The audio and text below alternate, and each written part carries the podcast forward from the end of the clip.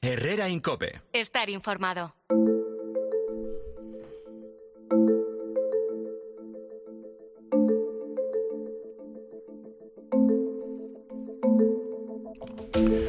Bueno, la energía.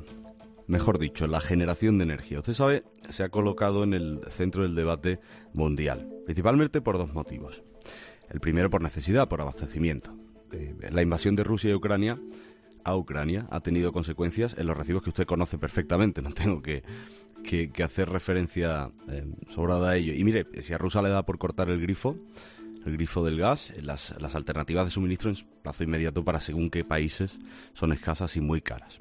Pero me voy a detener más en el segundo motivo, que es la generación de energía limpia como objetivo de, de Occidente, respetuosa con el medio ambiente, de emisiones cero, tal, tal. Bueno, volvemos a la famosa Agenda 2030. Las energías renovables. Usted sabe que, ahora se dicen, son el futuro, ¿no? Eso parece, porque son limpias, porque son seguras. Bueno, Alberto, ¿y ahora por qué no tiramos ya de ellas a todo lo que da? Pues mire, hoy son muy dependientes de su fuente. Es decir, tiene que hacer viento, tiene que hacer sol constantemente, más que nada porque los sistemas de almacenamiento no te permiten mucho. Bien, entonces, eh, hasta que la tecnología permita almacenar suficiente energía limpia, ¿qué hacemos? ¿De dónde tiramos? Porque la solución, desde luego, no es mirar al gas ni al carbón, que ya sabemos que muy buenos para el planeta no son. Amigo, aquí es donde entra en juego la energía nuclear. Pasa que dices nuclear y hay según a qué sectores a los que les entra un sarpullido por el cuerpo tremendo. Tremendo. Em, pero realmente, ¿cómo funciona la energía nuclear? ¿Es limpia? ¿Su generación es segura? Eh, ¿Qué ocurre con los residuos? ¿Por qué hay quien tiene tanto miedo a, la energía nuclear? Manuel Fernández Ordóñez se sabe absolutamente todo sobre la nuclear ha escrito Nucleares, sí, por favor, y ha venido a Herrera en copia a charlar con, con servidor. Manuel, tengo la sensación de que tanto Hiroshima, Nagasaki, como, bueno, sobre todo Chernóbil y ahora Fukushima, que es la más cercana al tiempo. Eh, ojo, no quiero quitarle ni un ápice de importancia o de gravedad a lo que allí pasó, porque son fechas que la humanidad no va, no va a olvidar nunca, pero tengo la sensación que crearon un estigma injusto que parte de la sociedad sigue manteniendo sobre la energía nuclear. ¿Qué piensas sobre esto? ¿Es seguro generar energía nuclear? Buenos días. Buenos días, Alberto. Muchísimas gracias por la invitación. Generar electricidad a partir de energía nuclear, los datos nos demuestran que es la forma más segura de generar electricidad junto con la energía solar.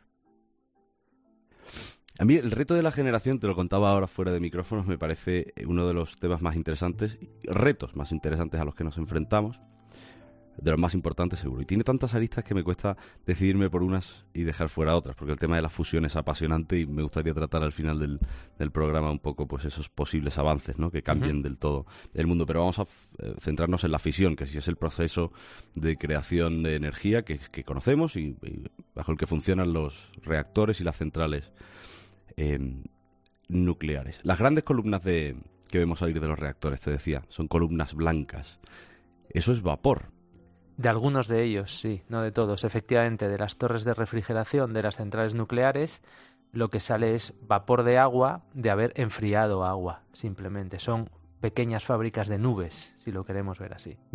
Porque el proceso, o sea, la energía nuclear se utiliza un recurso que es el uranio. Exacto.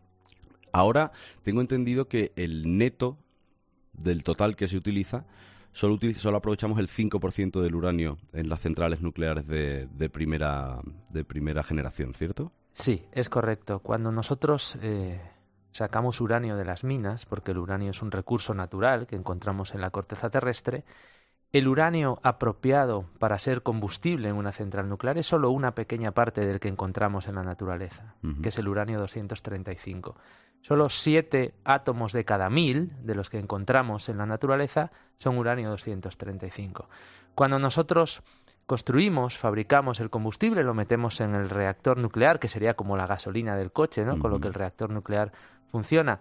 Y ahí tienen lugar las reacciones de fisión, que lo que producen es calor y con ese calor se hierve agua, hmm. se produce vapor y con ese vapor se mueve una turbina. Ese es el funcionamiento de una central nuclear tan simple como eso, ¿no? Ese uranio, cuando lo sacamos del reactor, una vez ya utilizado durante cuatro años y medio de vida, todavía contiene el 95% de la energía que podríamos extraer de él. Por tanto, la gente considera que esos son residuos, pero en, real, en realidad eso es un recurso, porque Es algo, stock al final, ¿no? algo de lo que solo has utilizado, un 5%, yo no lo llamaría Mm. residuo. Ahora vamos a los reactores de cuarta generación, porque creo que sí se van a poder utilizar esos residuos de, de los que hablamos, pero vamos, vamos a ello enseguida. ¿Cómo de peligrosos son esos residuos que ahora mismo se, se estacionan o, se, o se, se guardan en, en unas cápsulas muy especiales de, de materiales que, que no permiten que salga nada ni, ni entre nada?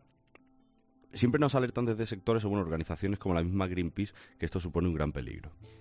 Los residuos radiactivos eh, son unos compuestos que son extraordinariamente peligrosos si no se gestionan adecuadamente.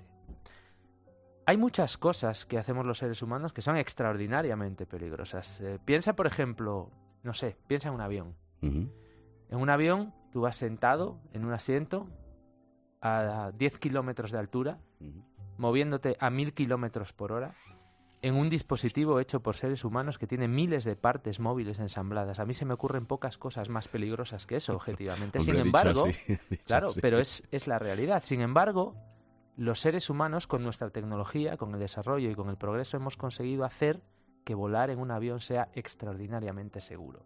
De hecho, el medio de transporte más seguro que existe. Yo te puedo asegurar que gestionar residuos radiactivos es infinitamente más fácil que volar en un avión. Mm. Y hemos conseguido, con tecnología, con desarrollo y con progreso, ser capaces de gestionar adecuadamente los residuos radiactivos. De hecho, en toda la historia de la energía nuclear no hemos tenido ningún incidente, ningún accidente en el que los residuos radiactivos hayan provocado daño a persona alguna ni al medio ambiente. Por tanto, yo a estas agrupaciones que insisten durante más de 60 años Mm. diciéndonos a todos que los residuos radiactivos son tan peligrosos, yo les pregunto que por qué. Pero es desconocimiento, es eh, inquina, es ¿qué es? Bueno, es una agenda oculta para ir en Pero con qué de la objetivo? Es decir, si, si, si es una energía limpia y segura, precisamente. Déjame hacerte una pregunta. ¿No te resulta extraño que aquellos grupos que dicen estar más preocupados por el medio ambiente son precisamente los que más se oponen a la energía nuclear? ujú, Hay un modus operandi, claro, detrás de esto. Los grupos medioambientalistas siempre se oponen a todas las tecnologías que son capaces de solucionar el problema por el que tanto dicen que están preocupados. mm. Y esto es un hecho. hablábamos de, de los residuos. Son 10.000 años de, si no me equivoco. El uranio aguanta ahí en los fotos estos 10.000 años. Son miles de años, sí. Y te preguntaba o te, te hacía referencia antes a las centrales de cuarta generación, que van a poder utilizar esos residuos que hemos ido almacenando durante todos estos años. Algunas de ellas sí, eh, centrales. Los reactores del futuro existen eh, muchos diseños. Ahora mismo, eh, considerando los reactores pequeños modulares, que todos conocemos como los SMRs, existen más de 70 diseños diferentes de reactores nucleares, con distintas tecnologías, y algunos de ellos, que son reactores rápidos, serán capaces de utilizar como combustible los residuos que estamos generando hoy en día en las centrales actuales. ¿Y serán capaces de, en lugar de utilizar el 5% del neto, utilizar el 90%? Sí. Y no solo el uranio 238, que es el que ahora apenas estamos utilizando para nada en los reactores, sino que serán capaces también de utilizar el ciclo del torio, que es otro elemento que encontramos en la corteza terrestre que es muchísimo más abundante que el uranio, y serán capaces también, que esto es mucho más interesante y cuando a la gente se lo explicas se quedan asombrados, serán capaces de producir electricidad a la vez que producen más combustible del que gastan. Esto suena a ciencia ficción. Es como si yo te digo, imagínate que tienes un coche al que le echas gasolina y según vas circulando produce más gasolina de la que gasta, ¿no? Dice, no puede ser, viola todas las leyes de la física, ¿no? Pues sí, es, se llaman reactores reproductores, son reactores que tenemos desde hace décadas y de hecho el primer reactor de la historia que encendió una bombilla en Estados Unidos en 1952 era un reactor reproductor y cuando finalizó su vida, después de unos cuantos años, en el balance neto había generado más combustible del que había consumido. Fíjate, en una de las em, quejas de estas organizaciones de las que hablamos, bueno, la principal es la seguridad, ¿no? Pues por todo lo que pasó, supongo que Fukushima, Chernobyl hizo mucho daño, ¿no? Es que una de las amenazas con las que advierten es que una central nuclear puede ser tomada por un grupo terrorista y amenazar a toda una población. ¿Qué riesgo hay de, de que eso pueda ocurrir en una central nuclear. Bueno, es que un grupo terrorista puede hacer una infinidad de serie de acciones para amenazar a toda la población con cosas que haría muchísimo más daño que tomando una central nuclear. Lo estamos viendo ahora eh, con la invasión de Rusia a Ucrania.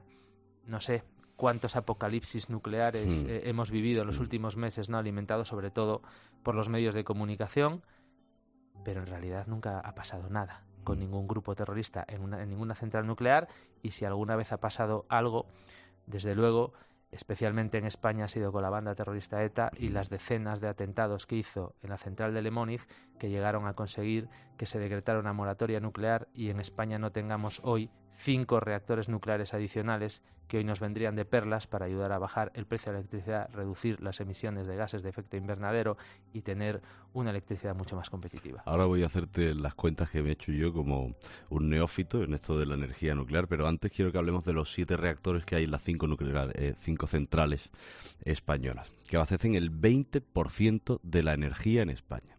Por lo que he leído, te contaba antes, que entre, entre el 2027 y el 35, que es ya, se van a ir cerrando todas, es decir, 12 años en el mejor de los casos.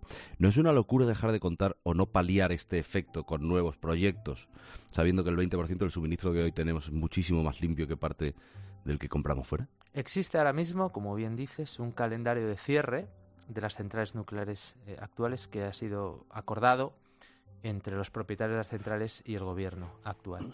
Pero no es un calendario que sea irreversible, es un calendario que se puede volver a sentar en la mesa y decidir que las centrales nucleares pueden seguir operando siempre y cuando el Consejo de Seguridad Nuclear, que es el organismo regulador que vela por la seguridad de las centrales nucleares en España, determine que están en condiciones de seguir operando. Bueno, este organismo puede decidir que los 40 años de vida útil que tiene una central nuclear se pueden extender a más. Bueno, es que el organismo regulador haría los pertinentes estudios de seguridad y no me cabe duda, porque las centrales nucleares están en un excelente estado de forma y hacen todos los años unas inversiones cada central entre 30 y 40 millones de euros en actualización de equipos, sistemas y componentes relacionados con la seguridad y las centrales nucleares españolas cada día que pasa son más seguras. Mm. Tenemos los casos de Estados Unidos donde centrales exactamente iguales que las nuestras tienen licencia de operación, casi todas ellas, y tienen casi 100 centrales nucleares para operar a 60 años y algunas de ellas ya tienen licencia para operar a 80 años. Por tanto, las centrales nucleares españolas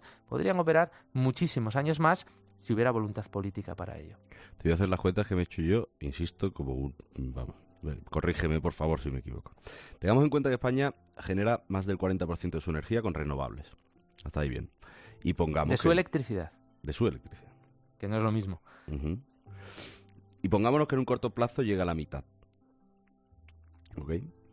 No hablo de costes, ¿eh? sino de suministro. Yo te hago los cálculos que seguramente sean, como insisto, he dicho antes, erróneos. Me surge la duda, ¿es una locura elaborar un plan estratégico que permita mantener el 20% de nucleares que ya generamos y construir otras 5 o 6 centrales que produzcan otro 20% y solo tener que comprar un 10 fuera? Bueno, la locura es no mantener las centrales que tenemos que producen el 20%. eso, es la locura absolutamente irracional. Desde luego, la penetración de energías renovables en España va a seguir aumentando, es una realidad. Esas renovables son intermitentes, como comentabas al principio, lo cual no es bueno ni malo, lo cual es un hecho es un hecho distintivo de las energías renovables con el cual tenemos que vivir y no es ningún problema. Lo que está en discusión aquí es cuál es la tecnología que vamos a utilizar para dar respaldo a esas energías renovables cuando no están disponibles en el sistema eléctrico. Podemos hacerlo con energía nuclear, que es capaz de producir electricidad 24 horas al día, 7 días a la semana, independientemente de ningún factor climático, o podemos hacerlo con gas. Parece ser que la política actual que tenemos encima de la mesa en el Plan Nacional Integrado de Energía y Clima lo que apuesta es por hacerlo con el gas, que es el culpable de meternos en la crisis energética en la que, estamos viviendo ahora mismo. Es que además no sé qué sentido tiene apostar por el coche eléctrico y decirte que en el 2035 se acabó toda la historia y, que aquí se, se, mire para otro lado teniendo ya una solución. Mm.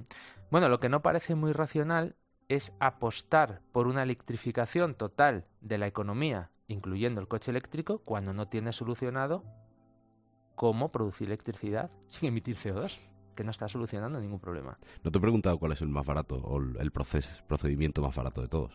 Bueno, la tecnología más barata para producir electricidad ahora mismo, no solo en España, sino muchos organismos internacionales así lo han determinado, es la energía nuclear que ya tienes. O sea, las centrales nucleares que ya tienes en operación son las que producen la electricidad de la forma más barata posible y son las que ayudan a abaratar el recibo de la luz. Si cerráramos nuestras centrales nucleares, como pretendemos hacer en España, pues lo que sucedería, y tenemos los ejemplos, el más paradigmático, el de Japón, pero también tenemos el de Alemania, por supuesto, subiría el precio de la electricidad en un porcentaje bastante contundente, aumentarían las emisiones de gases de efecto invernadero y tendríamos que importar muchísimos más combustibles fósiles, con lo que eso significaría para la competitividad del país. Que sea más la, la deriva rusa, ya no te digo la invasión rusa, sino la deriva rusa, no acaba aquí con Ucrania. Bueno, Rusia va a seguir dando toquecitos de atención seguramente a Europa, a Estados Unidos, y son los que tienen la llave del gas. Es, es probable que sea así. De hecho, esperamos este invierno lo hemos pasado más o menos bien porque afortunadamente mm, no ha hecho frío. En Navidad estábamos en mangas de camisa en Asturias, en mi tierra. Pero el verano, el invierno que viene, esperamos un aumento de la demanda de gas, sobre todo en Asia, especialmente en China. Eso va a tensar eh, pues la demanda a nivel internacional. Esperamos una subida de los precios del gas y a ver cómo viene el invierno que viene. O sea, la gente que no se piense que esto ha pasado, que no ha pasado. Déjame preguntarte por la fusión. Muy bien. El laboratorio, este laboratorio californiano que presentó, bueno, presentó una enorme prueba de concepto, es decir, dentro de un reactor por primera vez se ha utilizado menos energía de la que se ha sacado.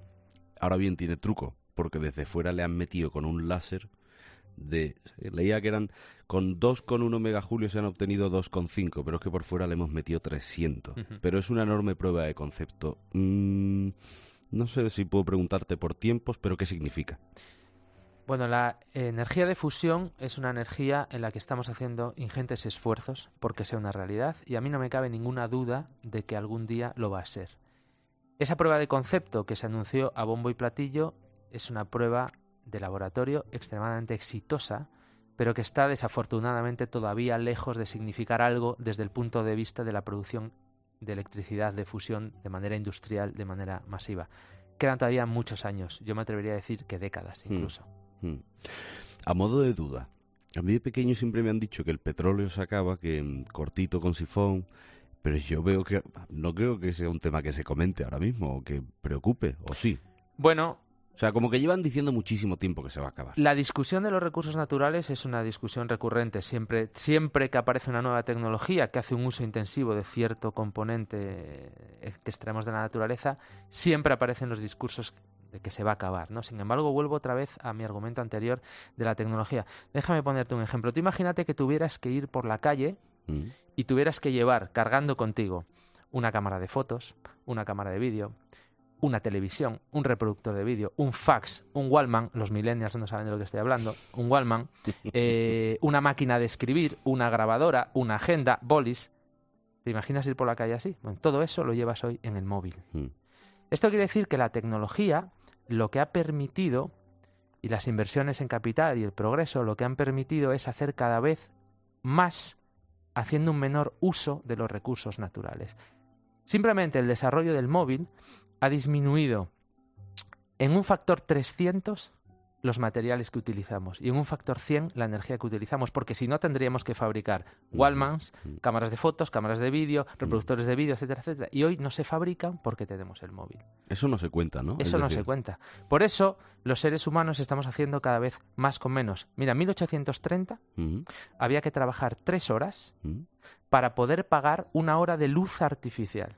O sea, la luz artificial era algo destinado a los ricos, era algo para las élites más pudientes. Hoy, incluso con el salario mínimo en España, trabajando menos de un segundo, con el salario de un segundo trabajado, eres capaz de pagar una hora de luz. Nucleares, sí, por favor. Si le interesa el tema, le recomiendo de verdad eh, este libro porque se lee muy rápido, muy fácil, está escrito maravillosamente y además desmiente muchísimas mentiras, muchísimas cosas que se han dicho durante tanto tiempo y se siguen diciendo que es para llevarse las manos a la cabeza. Manuel Fernández Ordóñez, te agradezco mucho que hayas estado con nosotros. Muchísimas gracias a vosotros. Un abrazo.